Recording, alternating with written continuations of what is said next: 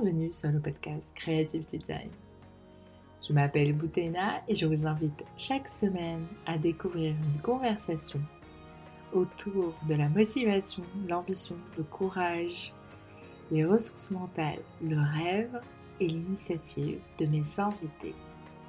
Cet exercice est l'occasion de vous inviter à prendre le temps, mais surtout à vous interroger et même vous convaincre que possible. Bienvenue sur Creative Design, le podcast.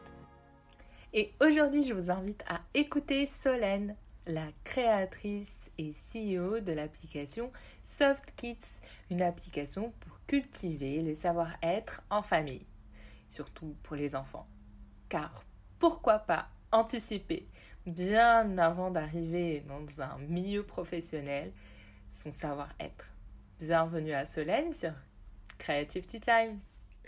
Bonjour Solène. Bonjour. Merci d'avoir accepté mon invitation. Bah, merci à toi de m'avoir. Euh, écoute, euh, j'ai une question toute simple pour commencer. Euh, déjà, est-ce que tu m'entends? Oui, je t'entends. Parfait. Euh, la première question, euh, c'est comment Soft Skills, Soft Kids est venu à toi? Alors, euh, il est venu à moi par deux chemins. le premier chemin, c'est que j'étais donc DRH adjointe en, charge de la stratégie dans un grand groupe international anglo-néerlandais dans lequel on m'a demandé euh, en 2015-2016 euh, de travailler sur les métiers de demain et les compétences du futur pour voir un peu quel type de profil on allait devoir euh, recruter et comment les métiers allaient se transformer. Et donc, j'étais vraiment partie sur quel allait être l'impact de la robotisation, de la digitalisation sur les métiers de demain. Et donc, je travaillais avec, avec des, gros cabinets de consultants sur ce sujet. Et c'est là que j'ai découvert que 75% des écoliers d'aujourd'hui feront des métiers qui n'existent pas encore. que 60 des métiers 2030 n'existent pas encore. mais que par contre, ce qu'on sait, c'est que les soft skills, donc les savoir-être, sont, seront indispensables et sont d'ores et déjà indispensables. C'est-à-dire être agile, savoir collaborer, résoudre des problèmes. Voilà, tous ces soft skills sont extrêmement importants et, et aideront à mieux appréhender les métiers de demain. Donc ça, c'est la, la, première chose que j'avais en tête. Et donc, à l'époque, bah, j'étais maman. Et je me disais, mais du coup, ils vont faire quoi, mes enfants? Ils vont faire quoi comme métier? Enfin, si les métiers de demain n'existent pas encore, et comment je vais les accompagner? Donc moi j'ai trois garçons, un garçon donc, qui, va, qui va avoir 8 ans en janvier et des jumeaux qui vont avoir 3 ans également en janvier. Euh, et donc, euh, depuis à peu près, euh, bah, depuis que j'ai eu mon aîné en 2013, je suis également responsable d'une crèche parentale associative, donc investissement. J'étais présidente, vice-présidente, trésorière. Et le concept de la crèche parentale associative est super intéressant parce que, en tant que parent, on participe à la crèche. Donc, déjà, j'ai avec mon mari, on a une journée de permanence par mois à faire où en fait on est de 8h euh, à 19h dans la crèche avec les enfants. Donc on n'est pas là pour, pour les changer ou leur donner à manger, mais on donne des coups de main aux professionnels. Donc on va prendre un petit groupe d'enfants, on va lui faire faire une activité, on va se mettre au sol avec des bébés, enfin selon les, les âges qu'on a. Et donc il y a énormément d'échanges dans ces crèches-là parce qu'on on fait des soirées psy entre parents, on fait des dîners des papas, des dîners des mamans on participe au projet pédagogique. Donc, qu'est-ce qu'on va mettre en place? Donc, euh, par exemple, on a décidé qu'on allait mettre en place des ateliers Montessori. Donc, on a formé les professionnels aux ateliers Montessori, etc. Donc, j'ai commencé aussi à beaucoup m'intéresser à tout ce qui était pédagogie. Et, et, en plus de cela, lorsque mon aîné est rentré en petite section, la directrice nous a appelé un jour en nous disant on aimerait que vous fassiez passer des tests à votre enfant. Et il se trouve que notre aîné a, été, a fait les tests pour voir s'il était au potentiel, où on dit zèbre. Mmh. Et, donc, et, je ne sais pas si c'est le bon mot, diagnostiqué zèbre. il a sauté. Identifié. et voilà, c'est le bon mot. zèbre, et donc il a sauté une classe. Et, c'est vrai que je voyais que c'était un enfant quand même bah, qui avait une certaine sensibilité. Et tu avais accepté qu'il saute une classe Bah oui, parce qu'il n'était pas bien en fait. Il, ne voulait pas aller à l'école le matin et alors qu'il parlait énormément à la maison, il parlait pas beaucoup à l'école. Il s'ennuyait. Il s'ennuyait et en fait ça s'est très bien passé ce saut de classe. Il a sauté la moyenne section et aujourd'hui euh, ça se passe super bien il est en CE2 il, tout va bien il a, il a plein de copains et tout se passe bien. Et donc j'ai beaucoup lu aussi sur ce sujet en fait voilà des enfants au potentiel et donc, quand je prends tout ça et euh, tout, ce qui, tout ce qui a fait que je me suis intéressée à la pédagogie, euh, aux, voilà, aux enfants euh, à haut potentiel, mais pas que, parce que voilà, ça, ça, amène à d'autres choses, à Montessori, voilà, mmh. ces choses-là. La parentalité consciente. Voilà. Et, et, et, et, à côté de ça, bah, voilà, il y avait mon métier de DRH où en fait bah, je bossais sur les soft skills pour les adultes. On dépensait énormément d'argent en formation. Je donne souvent ces exemples, mais en fait, on demandait aux managers d'être authentiques avec leurs équipes et donc on les formait à être authentiques. C'est horrible, ça veut rien dire. Enfin, bah, voilà, et en fait, on voyait un peu ça comme bah, comment vous faites bah, voilà, pour ne plus être dans cette posture là un peu de petit chef voilà et comment faites pour, pour collaborer avec vos, collaborateurs faire en sorte que tout le monde soit inclusif donc voilà je voyais tout ça au niveau des adultes et je me suis dit mais pourquoi est-ce qu'on attend d'être adulte pour parler de ces, sujets d'agilité de mmh. collaboration de diversité et d'inclusion, inclure les gens différents de nous, etc. Moi, quand je suis arrivée dans cette boîte en 2005, j'ai eu trois jours de, formation sur la diversité et l'inclusion. J'ai trouvé ça génial, se dire, bah voilà, comment est-ce qu'on s'adapte à des gens qui ne sont pas de la même génération que nous, comment on s'adapte à des gens qui ne sont pas de la même culture que nous? voilà. Et, mais c'est incroyable qu'on ait besoin de le faire bah, voilà. tard.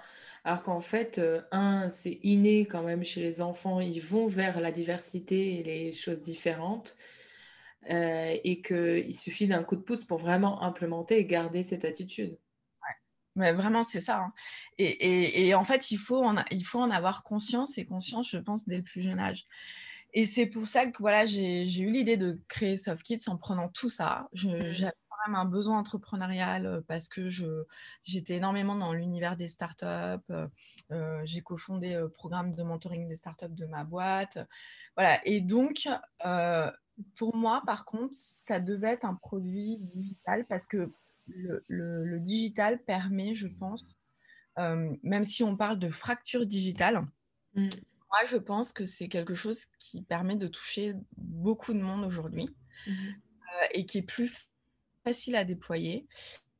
Et ma boîte, je l'ai toujours imaginée internationale, et pas que mmh. parce que j'ai eu une carrière à l'international. Dans ma dernière équipe, on était neuf nationalités, et donc je ne me voyais pas retourner quelque chose de français. Euh, donc c'est aussi pour ça que j'ai choisi un, nom anglais. Euh, et, euh, et, donc j'ai eu cette idée de faire une application pour développer les savoir-être des enfants. Euh, et, ça, c'était il n'y a pas longtemps. Hein bah, en fait, l'idée, elle est arrivée en 2016. Mmh Mais je ne voulais pas euh, voilà, partir comme ça euh, sur un coup de tête. Donc d'abord, j'ai fait quelques recherches et c'est vrai qu'il n'y avait pas grand-chose sur les savoir-être pour les enfants en Europe. Il y avait beaucoup de littérature aux États-Unis et en Inde. Euh, mais j'ai vraiment sauté le, pas et pris la décision en, 2018 et j'ai quitté mon entreprise euh, en février 2019. Et ce qui est intéressant, c'est qu'en fait, euh, en, France, l'approche par rapport à l'enfant est très en termes de enfin, je dirais pas en termes de compétences, mais quand je vois la mode là des méditations, euh, c'est plus des acquisitions de connaissances. Et genre, on va calmer l'enfant ou bien on va le forcer à rentrer dans un cadre, mmh. plutôt que, moi, à la place de méditation, je dirais, euh, enfin, amener l'enfant à trouver une forme de sérénité, même dans des zones de stress. Et c'est ça, euh, une vraie compétence de savoir-être. Oui, euh, enfin pour moi, c'est vraiment que l'enfant arrive à identifier euh, quand est-ce qu'il doit méditer et pas qu'on dise. Euh, c'est ça, une injonction. En fait, c'est ce que je voulais dire, c'est que là, la tendance, c'est que on, a, on, on, fait en sorte que l'enfant, on lui ajoute une injonction supplémentaire en plus de toutes les pressions académiques en plus plutôt euh, de l'amener à euh, s'interroger euh, sur la diversité, la diversité de culture, les soft skills de manière générale, l'adaptation, comme tu disais, ou, ou, d'autres savoir-être, ou même de parler de son ambition, de se raconter. Et, c'est intéressant comme, comme, comme approche. Effectivement, il y a plus de littérature dans ce sens-là aux États-Unis que, que dans les cultures plutôt européennes, euh, enfin particulièrement en France. Ouais, et, aussi parce qu'en en, bah, en, France et dans les cultures européennes, on est sur euh, de l'apprentissage euh, bah, descendant et en fait, on va, on va, on va mettre l'enfant et même jusqu'à l'université, hein, on va bah, voilà, dans les premières années, on doit apprendre, apprendre, apprendre et apprendre, c'est juste recevoir mm. euh, dans la l'apprentissage mm. et, euh, et, on laisse peu la parole euh, à, l'enfant. Mm. Moi, dans la manière de concevoir Soft Kids, c'est énormément de... Alors, évidemment, il y a des moments où l'enfant va apprendre des choses.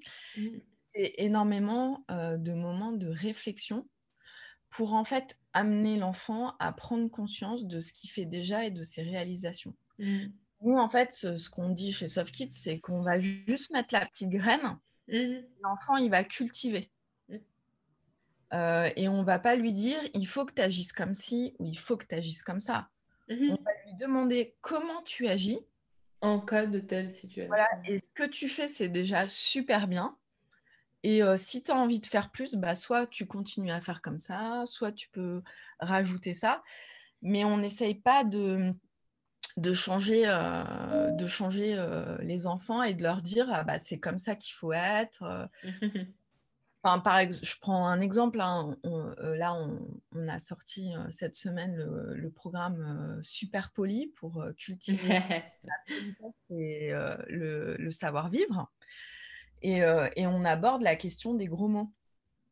Et on dit, bah oui, effectivement, euh, quand tu es énervé, euh, tu peux dire il peut t'arriver de dire un gros mot, ou quand, je sais pas, tu joues à un jeu vidéo et que tu perds, il peut t'arriver de lâcher quelque chose.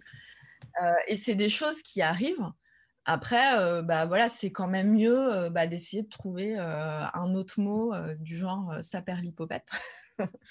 au lieu de dire euh, le, gros mot. Mais en fait, on va pas lui dire euh, non, il, enfin, ne, ne, dis pas, c'est pas beau. Euh, on, va essayer de lui, de lui faire prendre conscience qu'il y a des alternatives, mais que c'est humain de lâcher quelque chose. Et d'ailleurs, on lui dit, même les parents disent des gros mots des fois. Quoi. Oui, et, et, cette question-là, tu vois, j'ai un enfant de deux ans, donc je me pose tous les jours des, questions comme ça, c'est pourquoi je vais lui dire ne fais pas quelque chose. Déjà, j'essaye d'éviter ne fais pas ça, parce que dans tous les cas, il fera exactement le contraire. Mais, euh, l'idée, c'est comment amener en fait une construction logique, même quand euh, à cet âge-là, il n'a pas forcément encore une compréhension de ce qu'est une cohérence ou une logique, euh, mais de, de, bien déconstruire en fait pourquoi euh, le savoir-vivre est important, euh, pourquoi le fait de dire bah, en fait ce que tu fais est égoïste, il faut penser aux autres euh, personnes de membres de la famille. Enfin, il y a, il y a quelque chose qui est intéressant quand on commence cette démarche. c'est de se dire à chaque fois, mais pourquoi je, demande à mon enfant de faire quelque chose dans ce sens, ou bien d'apprendre quelque chose, ou bien de faire un effort? Parce qu'en fait, si je lui dis donne juste un ordre, ça sera effectivement, il va finir par l'apprendre, il, va avoir une connaissance de la politesse, mais il va pas vouloir être poli. Et au final, euh, ça va finir par ressortir à un autre moment. Euh, et c'est pas forcément ce qu'on veut comme, euh, comme résultat.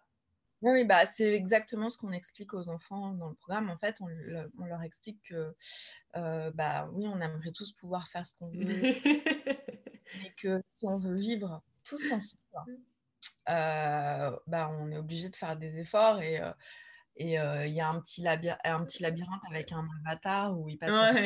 Et, en fait, à un moment, bah, on rencontre son voisin et son voisin, bah ouais, bof, on n'a pas trop envie de lui dire Mais bon, quand même, on va le faire, quoi. Parce que, parce que peut-être qu'un autre jour, bah, on aura besoin de lui pour nous aider. et que voilà, comme on aura été sympa, bah, il sera sympa en retour. Et voilà. Et, euh, et voilà. vous avez installé une, une logique de, de, de, jeu, du coup, euh, dans l'application? Donc, en fait, c'est que de la gamification, hein, parce que, évidemment, euh, quand j'ai commencé à penser l'application, je me suis dit, si je dis à mon fils, viens, on va, tu vas faire un jeu pour cultiver ta confiance, ouais, ça a l'air hyper fun ton truc, maman, mais je crois que je préfère jouer à autre chose. Euh, donc, euh, donc, en fait, euh, donc les enfants ont un avatar et ils font des, des choses tout au long du jeu. En fait, et à chaque fois, il y a 10 niveaux. à chaque niveau, ils gagnent. Ils gagnent toujours. Il n'y a jamais de perdant. On gagne toujours. Donc, ils gagnent des gouttes d'eau qui leur permettent d'arroser l'arbre de Soft Kids et l'arbre de Soft Kids grandit. Euh, euh, et, comme ça, après, euh, on pourra planter plein d'arbres. parce que une fois que bah, on a un certain nombre d'enfants qui a fini de, de, faire, de faire les programmes et d'avoir ces arbres, bah, nous, on s'engage un petit peu aussi à reverser un petit mmh. peu, planter des arbres. Donc, entre 2016 et aujourd'hui, avec une campagne de crowdfunding entre les deux. Euh, comment tu as euh, mis en place ou sorti le, enfin, le soft kits euh, de terre ou de ton cerveau pour qu'il voit le jour? Ouais, alors moi c'était hyper clair dans ma tête. J'avais plein de gens qui me disaient Ouais, non, mais c'est bien, mais, mais je vois pas comment tu vas. mais enfin, l'idée est bien, mais je vois concrètement comment tu vas faire, mais moi c'était extrêmement clair. et, mais donc pour clarifier tout ça, ce que j'ai fait, donc j'ai quitté ma boîte en février 2019 et en mars 2019 j'ai fait le programme d'accompagnement des startups d'HEC, mais des startups early stage qui s'appelle Challenge Plus. Donc c'est, on arrive avec une idée. On reste neuf mois et au bout des neuf mois, on doit avoir sorti un, au minimum un, un produit. un prototype un prototype et pitcher devant des gens. Et donc, euh, bah voilà, on, fait, on arrive, euh, le premier mois, on fait son étude de marché, euh, après, voilà, on rédige ses statuts, enfin voilà, il y a vraiment toutes les étapes de la création de boîte. Donc, c'était assez intéressant et moi, ça m'a permis vraiment bah, de donner, un tempo à ma création d'entreprise et à ma création d'idées. Et, et, donc, donc j'ai commencé en mars, j'ai pris un développeur en juillet euh, en freelance et on a fait euh, donc un premier prototype qu'on a testé en décembre de l'année dernière. Donc l'année dernière, en décembre, on testait le premier prototype auprès de 70 familles pendant les vacances de Noël. Et puis après, on a fait quelques petits changements et j'ai sorti le premier programme pour cultiver la, sa confiance en soi en avril, en plein confinement. et euh, au mois de juin, j'ai fait donc une campagne de crowdfunding pour pouvoir me permettre de développer d'autres programmes. Et donc, j'ai euh, eu euh, plus de 250 contributeurs, ce qui me permet là actuellement de développer bah, le programme Politesse et savoir-vivre, persévérance, esprit critique, diversité et inclusion. C'est génial. Et, et, du coup, tu as, as, mené ton, ton programme euh, du coup Challenge Plus en met avec ta vie de famille à côté. Ouais. ça est pas bizarre dans le monde, on va dire, des startups de raconter ton histoire ça, ça, ne le, ça ne changeait pas un peu la donne Non, mais en fait, le truc que les gens, ils sont toujours, c'est quand tu dis que tu as des jumeaux. ah ouais Oh mon Dieu Comment tu fais?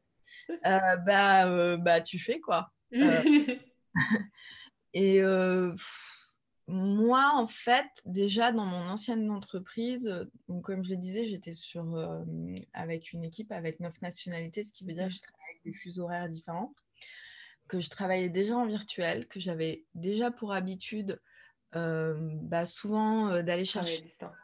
Voilà, de travailler à, distance et d'aller chercher mon fils à l'école, de dire à mes collaborateurs, bon, bah, entre 18h et 20h, 21h, je ne serai pas joignable, mais de me reconnecter après. Donc, mmh.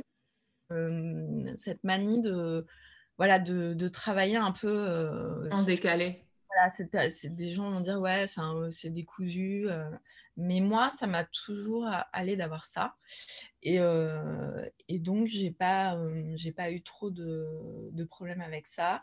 mon mari a toujours, enfin voilà, partagé les tâches avec moi parce que j'avais aussi un poste assez important quand j'étais en entreprise.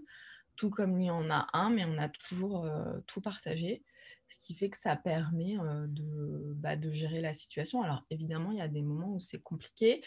Et j'avoue que le premier confinement, je bossais tous les jours jusqu'à 1h du matin, quoi, parce que c'était assez compliqué d'être oui. avec les trois enfants. Le deuxième confinement, la crèche n'a pas fermé, l'école n'a pas fermé, c'était enfin, voilà, pratiquement normal. Quoi, oui, tu es en train de décrire ma vie, donc tout va bien.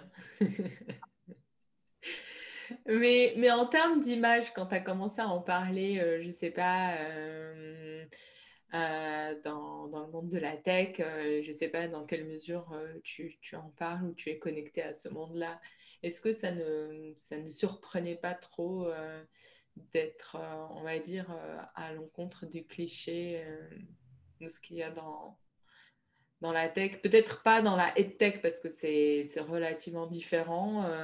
Comment ça se passait? Alors en fait, j'ai envie de dire dans les EdTech, c'est pas surprenant. Ouais, y a beaucoup de femmes, j'ai remarqué. Beaucoup de femmes dans les EdTech.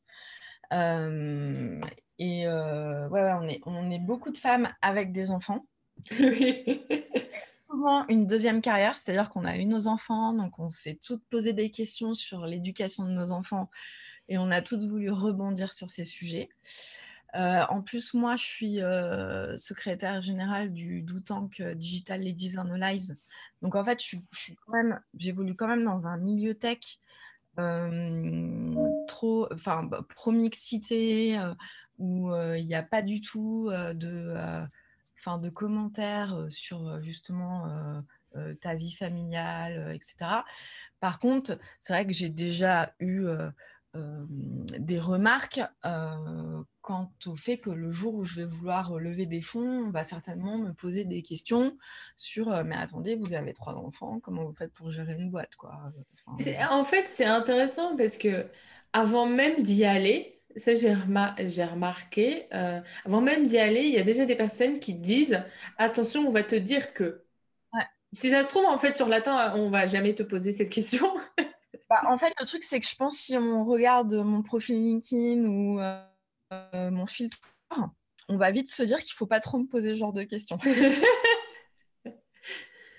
mais, euh, mais c'est intéressant. Est-ce que, euh, du coup, parce qu'en plus, on, parlait de, ta, de, ton rôle actif, même dans, dans, les, dans les activités de, de crèche, est-ce que ces, activités-là t'ont d'une certaine manière désinhibé par rapport au rôle euh, que tu joues pleinement euh, sur, euh, sur ces moments-là, que tu joues comme, en tant que mère et comme citoyenne parce que tu veux participer à, ces activités ou, et, que ton, et que ton époux aussi. Est-ce que ça t'a désinhibé en fait par rapport à cette casquette? Bah, moi, en fait, pour moi, c'est un parti pris. C'est vrai que j'ai eu des remarques aussi du style, mais quand tu vas monter ta boîte, même pas pour l'engagement familial, hein, on m'a dit, il faudra que tu arrêtes toutes tes activités associatives. Moi, en fait, j'ai toujours été dans les associations. J'ai rencontré mon mari, on s'est rencontrés dans les associations étudiantes euh, au niveau national, on travaille avec le ministère de l'Éducation nationale.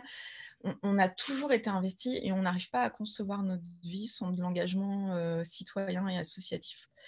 Euh, donc, bah, j'avais, quand j'ai monté la boîte, j'avais la crèche, j'avais les Digital Ladies Analyze et j'étais aussi fondatrice de The Board Network qui promeut la mixité dans les conseils d'administration parce que je suis certifiée euh, du programme de Viviane de Beaufort de l'ESSEC, euh, administratrice de société, pour avoir aussi plus de femmes dans les conseils d'administration des entreprises.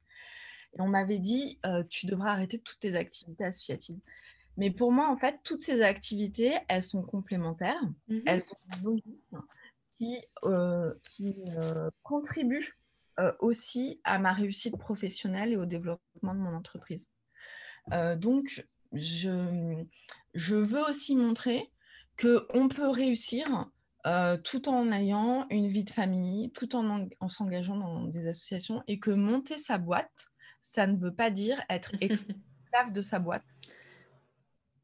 Et, et puis, euh, il y, a, y, a, un élément euh, qui est intéressant, c'est que quand on monte sa boîte, on doit fournir un, une énergie de dingue, et comme en entreprise, euh, et de la même manière, de, faire un effort politique, dans le sens où faire du réseau pour se faire connaître, faire connaître sa boîte, faire connaître euh, ses clients euh, et, parler aux différents partenaires.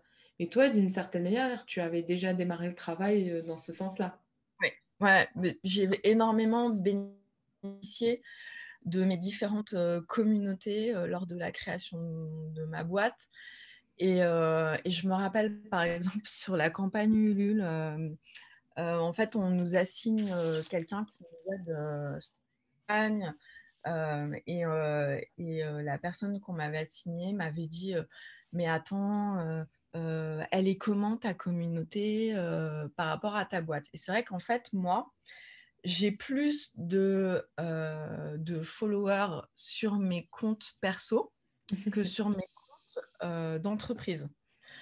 Euh, je sais pas, j'ai, euh, je, crois, 3200 sur Twitter, je dois en avoir 2500 sur LinkedIn, alors que SoftKids, on a peut-être 400 ou 500 sur Twitter et puis 400 sur LinkedIn. Et donc, il m'avait dit Ah, mais non, mais tu peux pas compter sur ta communauté, c'est la communauté de ton entreprise. Ah bon? Euh, ouais, en fait, il m'avait vachement challengé dessus et je lui avais dit, ouais, mais moi, je pense quand même que ma communauté va me suivre. et, euh, et, en fait, effectivement, ma communauté m'a suivi et, euh, et j'ai eu énormément de relais sur les réseaux sociaux en tweetant sur SoftKids, mais, mais pas sur les comptes forcément de l'entreprise ou, ou, en faisant des posts sur LinkedIn sur ces sujets-là. Donc, donc pour moi, le, voilà, le travail de communauté était fait avant et j'avais parlé de la création de la boîte depuis, j'en parlais au moins depuis un an, même s'il n'y avait pas tout de suite le, produit. Et, et, ça m'a aidé, quoi. Mmh. Et, et, comment tu dirais, du coup, c'est intéressant parce que je commence à en parler autour de moi pour savoir quels sont les, secrets, on va dire, d'une campagne réussie du LUL? Comment toi, tu, le vis à quelques mois après euh, euh, Comment ça s'est passé pour toi? Alors moi, ça s'est passé... Euh, je pense pas que je sois un super bon exemple justement. Mais c'est bien, mais c'est aussi l'occasion de dépriver sur ça. Euh, enfin, en fait, oui, comme je disais, je pense que j'ai eu, enfin, j'ai réussi parce que j'ai pu euh, bénéficier de ma communauté et de tout le travail que j'avais fait avant. Parce qu'en fait, pour la petite histoire, Ulule me contacte euh, donc en. Ah, c'est eux qui te contactent?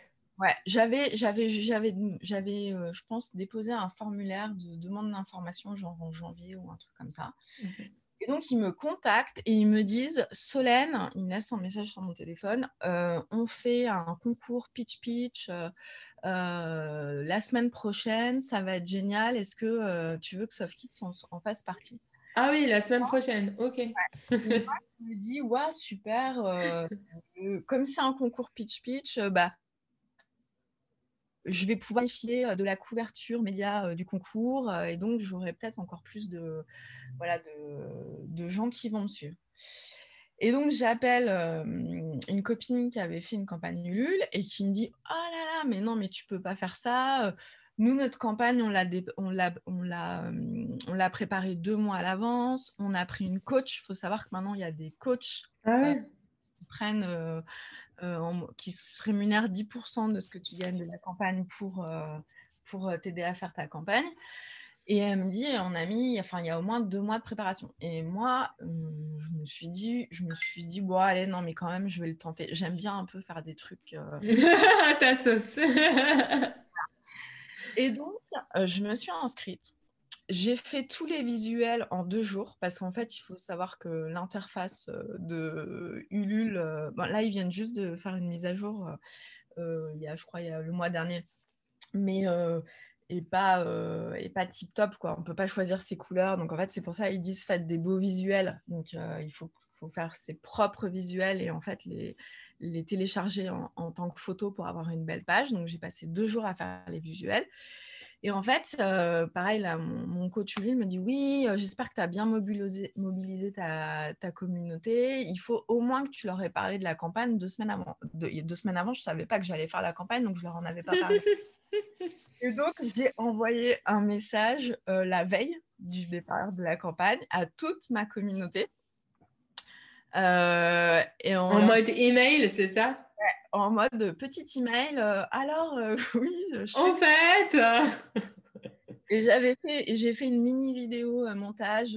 ouais, qu'est-ce que le crowdfunding C'est quand les amis des amis des amis des amis parlent de toi et voilà. Et donc j'ai besoin de vous. Donc j'expliquais. En fait, j'ai expliqué, expliqué ce que c'est une campagne de crowdfunding parce qu'il y a plein de gens qui savent pas ce que c'est. Enfin, Bien sûr parce qu'en fait, il parle de notre premier réseau, donc c'est les amis, la famille. Alors évidemment que ma tante qui a 75 ans, elle ne sait pas ce que c'est une campagne de crowdfunding. Quoi. Donc voilà, il faut, il faut un peu... Démocratiser, ouais.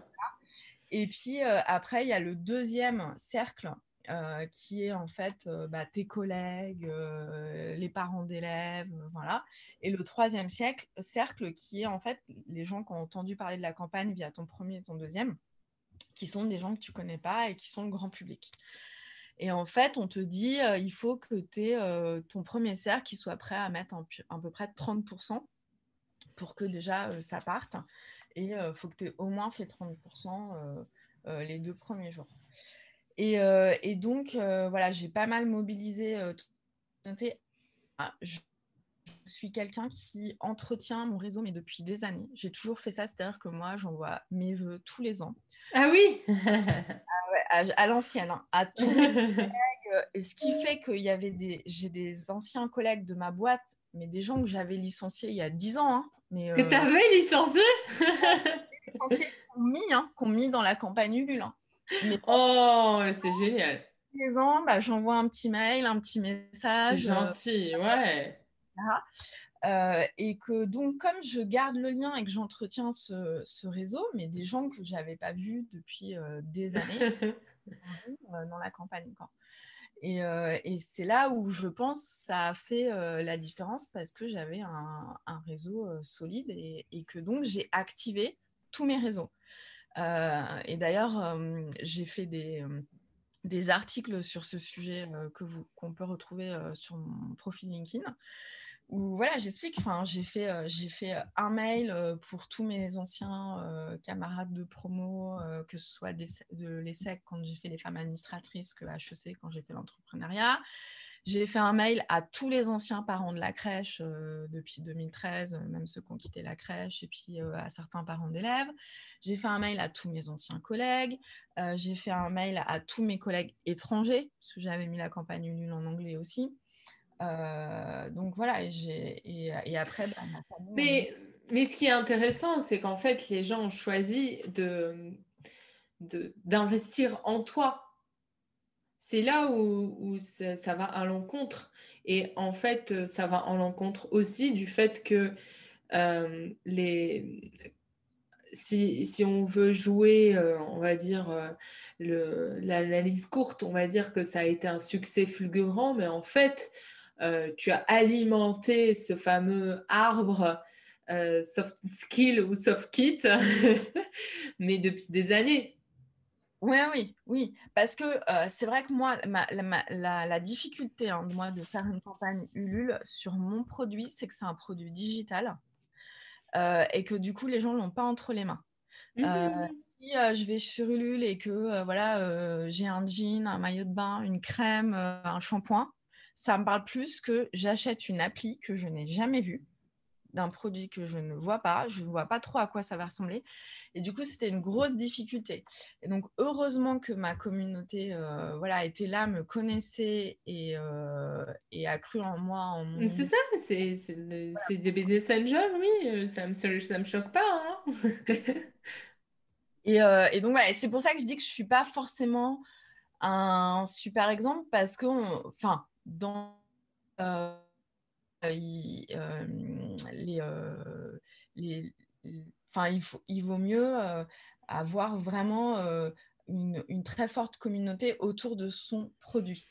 Après, en fait, c'est quelque chose pour moi qui est très difficile à appréhender parce que ça fait partie des choses qu'on nous dit, ça fait partie des théories, d'accord, le MIT est passé par là, c'est sympa la tech, ok, mais en fait, concrètement, dans la vie réelle, surtout quand tu as un MVP ou un prototype euh, assez, euh, assez nouveau, euh, que en fait, même si on, le voit, mais on le voit derrière l'écran, donc il n'est pas encore, on ne peut pas le toucher, donc on ne sait pas vraiment.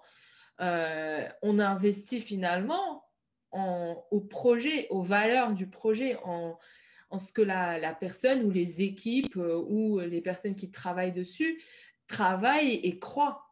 Mm, mm. Donc c'est pour ça que ça ne me choque pas tant que ça ton histoire. Euh, la seule chose qui est intéressante, c'est que finalement, en termes de rythme, tu avais euh, quelque part, de manière inconsciente, toujours alimenté ton réseau en pensant que on ne sait jamais, on peut toujours avoir besoin de quelqu'un, donc il faut toujours alimenter le lien, plutôt que d'attendre la dernière minute et qu'en fait, le jour où tu as dit attention, euh, je fais ça, donc est-ce que vous pouvez m'aider? Ben, Les gens ont été là et c'est génial.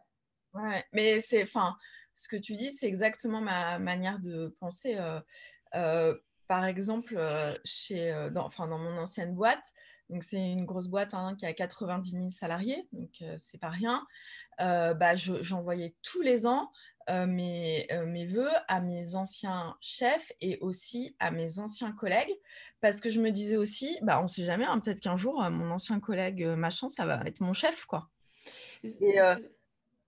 Et, voilà, et j'aurais au moins voilà, continué à entretenir mmh. Et, même quand je, je, postulais pour avoir des nouveaux postes, des promotions, etc., bah, ça m'a toujours aidé. Mmh. Mais en fait, est-ce que du coup, c'était ta manière privilégiée de faire du réseau ou bien tu avais aussi d'autres choses qui te permettaient de, de, créer du lien je dis n'importe quoi, organiser des déjeuners, aller à rencontrer des personnes que tu connaissais pas du tout, les contacter comme ce que j'ai fait moi sur LinkedIn. alors, alors, après, c'était dans les, dans les choses internes oui. Hein, mais donc j'ai co-créé le réseau de femmes au sein de ma boîte. Mmh. évidemment, ça, ça, amène des liens. pareil, j'ai co-créé avec un collègue le programme de startup qui m'a permis bah, d'aller visiter Station F, enfin voilà, de faire plein de choses dans le digital. après, dans mon entreprise, on encourageait énormément le réseau. Et en fait, c'était marrant parce que quand on arrivait, on disait Bon, tu as fait des GTKY Alors, tu es là, tu fais C'est quoi ça? En fait, c'est les Get to Know You. Ah. Tu arrives et tu essayes de voir plein de gens pour, pour, pour comprendre ce qu'ils font, comment ils travaillent, pour en fait ne pas rester dans la vision fermée de, mmh, de ton bureau. Mon bureau et pour un peu comprendre comment fonctionne l'organisation dans son intégralité. Et donc, bah toi, tu fais des get to know you avec les gens, mais les gens font des get to know you avec toi, ce qui permet de, voilà, de développer ton réseau. Et moi, qui me déplaçais énormément à l'international, je me rappelle, il y avait un de mes chefs hollandais qui m'avait dit Solène, quand tu vas en déplacement, il faut que ton déplacement soit rentabilisé. Tu vas en déplacement, ok, pour, pour du boulot, pour des réunions, etc. Mais il faut aussi que tu ailles pour rencontrer des gens. Et donc, systématiquement, quand j'allais en déplacement, j'avais une dizaine de Get to Know You dans mon agenda euh, sur trois jours. C'est génial ça, parce qu'aujourd'hui, euh, ça fait partie des frustrations qu'on pourrait avoir avec la situation. Euh, c'est qu'en fait, on n'a pas de lieu physique, ou comme tu disais, toi, tu avais déjà l'habitude d'aller à la rencontre des gens qui étaient euh, loin physiquement mmh. euh, et que euh, c'est un prétexte en fait le get to know you au final c'est un prétexte on va dire formel pour, pour avoir un rendez-vous mais c'est un joli prétexte pour, pour sortir de sa zone de confort et ne pas rester derrière un écran. Mais aujourd'hui, on l'a vraiment, je pense, avec les réseaux. Enfin, comme toi, par exemple, tu m'as, tu m'as contacté, mais encore hier, j'ai passé une heure, avec euh, euh, une femme qui veut créer sa boîte dans l'éducation et qui m'a juste envoyé un message sur LinkedIn en me disant j'ai vu ton parcours, j'aimerais créer ta boîte, j'ai besoin de conseils, est-ce qu'on peut échanger? Euh, et, moi, en fait, voilà, prendre des, créneaux de 30 minutes ou une heure dans ma semaine pour avoir des discussions comme ça avec des gens pour moi, c'est du temps, c'est pas du temps perdu, c'est du temps bien utilisé parce que à la fois cette personne, elle va me parler de choses que moi je connais pas. Euh, et à la fois, moi, je vais lui parler de choses euh, qu'elle, elle ne connaît pas. Mmh, il y a un échange. Ouais. Et comment ça t'est, venu, cette, cette qualité? Parce que c'est une qualité. Est-ce que tu avais appris ça à dans ta famille? Comment ça s'est passé? Euh, je pense pas que j'ai appris ça dans ma famille. Je pense que c'est vraiment l'associatif qui m'a formée. Euh. Ouais. Alors après, bon, je vais, je vais le dire. Alors, si j'ai des, des, proches qui écoutent ce podcast et qui ont déjà écouté d'autres ou qui ont lu des témoignages. Donc, moi, en fait, je suis déléguée de classe depuis le CP. oh là là euh, euh, jusqu'au master où en fait, euh, bah, moi à la fac, j'étais donc, comme je disais, élue au niveau national, représentative, euh, étudiante représentante au ministère. Ah. donc, voilà, j'allais au ministère de l'Éducation nationale pour coécrire des textes. j'ai participé à la, à la mise en place de la, du licence master doctorat, puisqu'avant on parlait de maîtrise. Euh, et de et de DESS. Mmh euh, et donc, euh, j'ai voilà, toujours eu cet engagement, entre guillemets, citoyen à l'école, qui fait que j'étais dans les associations et que dans les associations, on rencontre des gens. Et c'est vrai que quand je suis arrivée dans ma boîte, j'avais certains de mes chefs qui trouvaient que j'étais un peu trop à l'aise. parce que moi, j'avais négocié des choses en direct avec bah, François Fillon quand il était ministre de l'Éducation nationale ou avec Ferry. Et qu'en clair, moi... Quelque chose qui t'a impressionné. Voilà, et moi, parler avec mon N plus 2, ça ne me posait pas de problème. Alors que, en fait, j'avais des chefs français euh, qui étaient plus en mode bah, chef français, euh, non, mais attends. Euh, tu non, tu dois pas être à l'aise. comme ça, tu parles pas comme ça. voilà. Et, tu croises le PDG, tu lui parles pas? Voilà, alors que moi, je, le PDG, je lui ai demandé si on pouvait pas déjeuner ensemble. ça se passe dans la boîte, quoi. Donc, en fait, et c'est vrai que c'était très franco-français. Et quand j'ai commencé à avoir euh, un job plus international et que je suis passée d'un scope français à un scope euh, Hollande, euh, Belgique, etc., et que je passais des journées entières en Hollande et que je voyais que tous les gens faisaient comme moi en Hollande. Oui, oui, bah oui. Une culture qui n'était pas très française. Oui. Et, et, quand et en fait j'ai ramené ça en France parce que quand la boîte a commencé à vraiment s'internationaliser et qu'on était en, en concurrence sur des jobs avec des collègues qui étaient anglais, hollandais et qui faisaient ce travail de réseau, euh, et que moi, en tant que RH, je, faisais des entretiens de recrutement et que j'avais des managers internationaux qui me disaient Oui, mais lui, je ne comprends pas, il ne m'a pas contacté avant, il n'a pas l'air d'avoir beaucoup de réseaux, personne ne connaît, personne ne me l'a recommandé, alors que lui, ce petit jeune anglais ou ce petit jeune hollandais, on me l'a recommandé. Et que je leur expliquais Vous savez, en France, c'est mal vu bah, d'aller déjeuner avec, avec son supérieur hiérarchique ou son plus 2 ou le DG de la boîte parce qu'on va dire, euh, bah, euh, entre guillemets, qu'on fait de la lèche, quoi. Mmh. Euh, et alors, ça commence à changer. Hein. Enfin, je parle de ça, il y a, a 7-8 ans. Hein.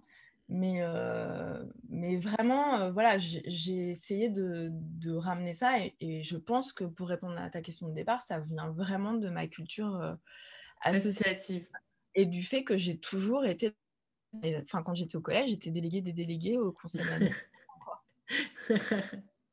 mais c'est génial parce qu'au final, euh, c'est là où c'est intéressant par rapport à, ton application et à ton projet.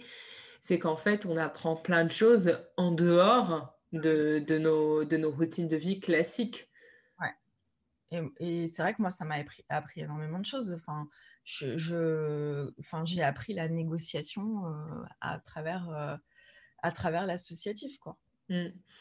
Et euh, qu'est-ce qui, du coup, on a parlé de ta zone de confort, mais qu'est-ce qui aujourd'hui représente euh, ta difficulté, enfin, euh, ton prochain défi ou ton défi actuel? Alors aujourd'hui, pour moi, le plus grand défi, c'est le fait d'être, de, ne pas être beaucoup quoi, dans l'entreprise. Euh, parce que euh, voilà, quand on vient de grandes organisations avec des grosses équipes où on a plein de gens qui vont travailler euh, sur différents sujets d'un projet et qu'on a vraiment de la ressource, bah voilà, tout est un peu plus facile. Mmh. Aujourd'hui, on est deux à temps plein, moi et mon développeur. Ensuite, j'ai des associés, mais qui en fait m'aident ponctuellement sur des sujets d'expertise. Donc, j'ai une associée qui est spécialisée en marketing, un associé qui est spécialisé en tech et une qui est plutôt en déploiement à l'international. Donc eux, en fait, ils, vont me donner des coups de main, mais ils ont aussi... Ils ne sont pas à plein temps. Ils ne sont pas à plein temps. et, donc, et donc ça, c'est vrai que des fois, c'est... un peu frustrant.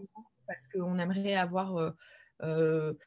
Enfin, je repense par exemple, il y a trois semaines, on a décidé de customiser les, la, l'interface euh, des enfants et qu'ils puissent en fait euh, jouer euh, dans, dans l'interface qui leur plaît avec des couleurs. Et en fait, j'étais toute seule devant mon écran à choisir des couleurs. Et je pense que si on avait été deux pour dire ouais, ça c'est bien, ça c'est pas bien, ouais, c'est sympa. je, je, te comprends. La solitude de la décision ou de l'échange, surtout quand on a l'habitude en fait de se nourrir euh, dans la décision de se nourrir des autres, enfin, ça peut être compliqué. Voilà, donc après, bon, c'est vrai que je l'ai revu avec mon développeur et qu'on était là et que euh, il me disait ouais là ça va, là ça va. Donc euh, bon, mais c'est vrai que des fois voilà, j'aimerais qu'on soit un, peu plus. et après, moi j'ai énormément de de, bah, de difficultés sur bah, la patience parce que on a un milliard d'idées, on voudrait tout faire très très vite. Ah, C'est plein de choses et en fait, on ne peut pas tout faire et ça, et donc il faut faire des choix. Mmh. Et, voilà, et ça, voilà, c'est l'arbre de décision est des fois un peu compliqué. Mmh. Et ensuite, bah, sur le reste, j'ai envie de dire, moi, j'ai toujours été dans une, dans une posture d'apprentissage, donc j'apprends. Et bah, des fois, c'est difficile, mais, mais je m'y mets quand même et j'apprends. même les trucs qui me. J'aime pas. Enfin, là, il y a deux semaines, j'ai refait bah, tout le plan financier à trois ans, la trésor, etc. bah, c'est pas franchement le truc que j'adore, mais il faut le faire. est-ce que ça te déprime après ou tu es requinqué non, je me dis, c'est bon, ça y est, je l'ai fait. Euh, ouais, on a du boulot. Hein. bah, du coup, je me suis dit, là, il va falloir vendre. Hein. à chaque fois que je vois ce tableau, tu vois, moi, mon réflexe, c'est, oh mon Dieu, je dois faire tout ça. là, en fait, du coup, j'ai appelé mes, mes associés et je leur ai dit, bon, il y a du taf là. Je comprends parfaitement. Euh, mais j'ai vu que tu recrutais du coup là des, stagiaires. Comment ça s'est passé? Euh, c'est avec la BPI, c'est ça que... J'ai fait une demande de subvention pour euh, innovation avec la BPI, donc que j'ai obtenu. parce que bah, là, Bon, déjà, le, produit est innovant parce qu'on est les premiers sur le marché des applications et ça nous a, on a eu ça, ça, nous a été confirmé par les stores à faire les soft skills pour les enfants, les soft skills d'une manière large. Hein. donc, le produit est innovant sur le contenu, mais on va rajouter de l'innovation supplémentaire. en termes de tech en, en mettant un peu d'intelligence artificielle pour que, en fait, mmh. un certain nombre de programmes s'adaptent aux réponses des enfants. Mmh. Et... Par exemple, euh, je donne juste un exemple rapide. Bien sûr. Le, programme Confiance en soi, l'enfant va détecter ses qualités. Nous, on va donner une liste de, de 20 qualités. Et on, on pense qu'entre un enfant qui ne retient que 3 qualités et un enfant qui en retient 15, euh, il y a quand même un gap. Et donc, euh, bah voilà, on voudrait euh, vraiment que après le, parcours d'apprentissage s'adapte aux enfants. Donc, on a eu cette subvention basée là-dessus. Et on recrute donc deux stagiaires. Un qui va plutôt nous aider sur la partie contenu avec un apport pédagogique. Mmh et un qui va nous, nous, aider plutôt sur la partie interface utilisateur euh, parce qu'on pense qu'on peut quand même améliorer les choses parce qu'aujourd'hui, l'interface, elle a été principalement pensée par moi et moi, je ne suis pas forcément une spécialiste, même si j'ai beaucoup de benchmarks. Je ne suis pas une, experte et je pense que d'avoir quelqu'un. un UX, un expert en UX. Ouais, c'est ça qu'on cherche. Mmh, c'est normal. surtout avec des particularités pour les enfants, tu as tu as des comportements et des usages euh, qui ne sont pas, qui sont pas forcément intuitifs pour nous, euh, quand même quand on se met à la place euh, de l'enfant. Est-ce que, du coup, parce que je t'ai entendu parler de machine learning et ça, c'est un sujet, j'adore ça parce que dans mes anciens projets de digitaux, ça, faisait partie des sujets qui, qui m'intriguaient et qui, m'attiraient. Est-ce que euh, du coup, tu as pu recruter un associé plutôt dans la tech ou bien euh, tu es avec un freelance? Comment ça se passe? Euh, j'ai un associé qui est dans la tech, mais qui connaît pas forcément, enfin, qui connaît d'une manière générale ces sujets, mmh. pas dans le détail. Moi, en fait, ce que j'essaye de faire quand je connais pas un sujet, c'est. Euh, et donc de demander conseil à des gens qui ont euh, cette expertise. Donc là, euh, mon développeur, il est capable de faire un peu ce que je lui ai demandé en utilisant bah, ce qu'on appelle des arbres de décision. Mmh mmh mais là, je suis en train d'explorer, et d'ailleurs, j'ai un rendez-vous cet après-midi avec quelqu'un qui est diplômé vraiment. Dans la data dans l'intelligence artificielle euh, euh, et, qui pourra me donner euh, certainement beaucoup plus de, de, précision sur le sujet. Sur, Parce qu'en fait, je pense qu'au-delà de ce que moi j'ai en tête, je suis sûre qu'il y a des fonctionnalités supplémentaires qui peuvent être. Bien sûr. Bien sûr, mais ma, ma question, c'est qu'en fait, aujourd'hui, il y a tout un mythe autour de, de ces sujets-là, que les profils intéressants et, et pertinents en plus euh, d'être euh, en cohérence avec le fit personnel, euh, sont assez rares. Comment tu, arrives à, naviguer ou tu te laisses du temps pour voir comment tu vas faire Comment tu, abordes cette question? Non, je me, je me, laisse du temps et, et moi, je, Enfin, en fait, je pense que j'ai assez de chance parce que je prends les opportunités comme elles viennent par rapport aux gens que je rencontre.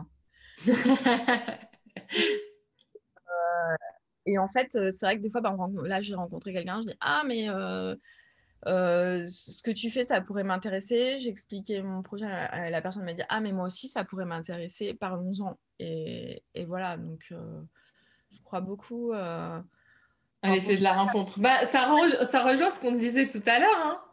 Mmh, oui, oui. Non, mais il n'y a pas trop de hasard en fait. Euh, pour, pour, pour finir, on va dire l'émission, l'épisode, est-ce que tu pourrais partager avec nous ton prochain défi, qui soit personnel ou professionnel À toi de choisir quel sujet t'intéresserait?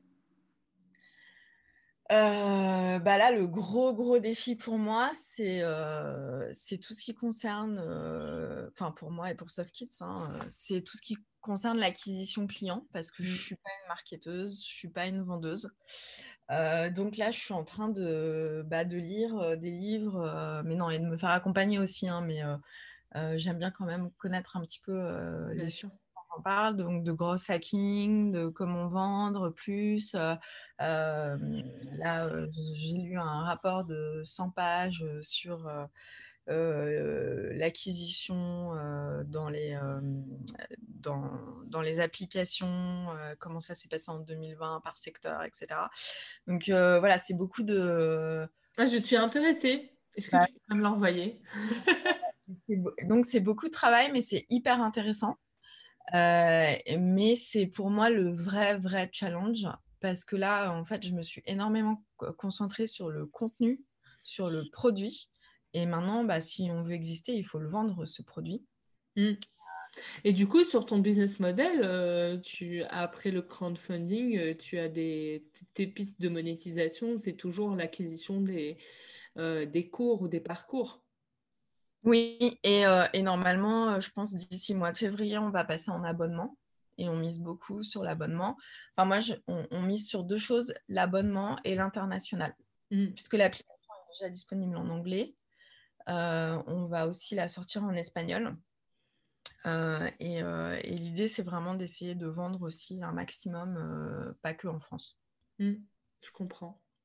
Bah, surtout que, voilà, comme je te disais, aux États-Unis, c'est une vraie problématique parce que euh, aujourd'hui, même sur euh, les, hauts potentiels euh, et même sur des, parcours d'études dans, dans la Ivy League, ils, sont, ils sont de plus en plus conscients que les hard skills ne suffisent pas. Même pour être, même pour être spoté, en fait, la concurrence est telle que, que les hard skills ne suffisent complètement plus. Et donc, euh, et donc, il y a beaucoup de parents qui commencent à, anticiper, entre guillemets, dans une approche assez performative. Mais bon, euh, ça reste quand même dans, dans l'intérêt de l'enfant, c'est toujours un début et c'est toujours mieux que rien. Euh, et ils sont particulièrement sensibles à, à, cette, à ces questions, en plus de toute la question donc de la parentalité consciente, de l'éducation bienveillante, euh, de ces, toutes ces tendances en fait qui amènent euh, les parents à se questionner même sur, euh, sur l'environnement des apprentissages qu'ils veulent, qu'ils veulent développer pour leurs enfants. Mmh. donc c'est clair, enfin clairement c'est les marchés sur lesquels on va essayer d'aller. Hein. Mmh.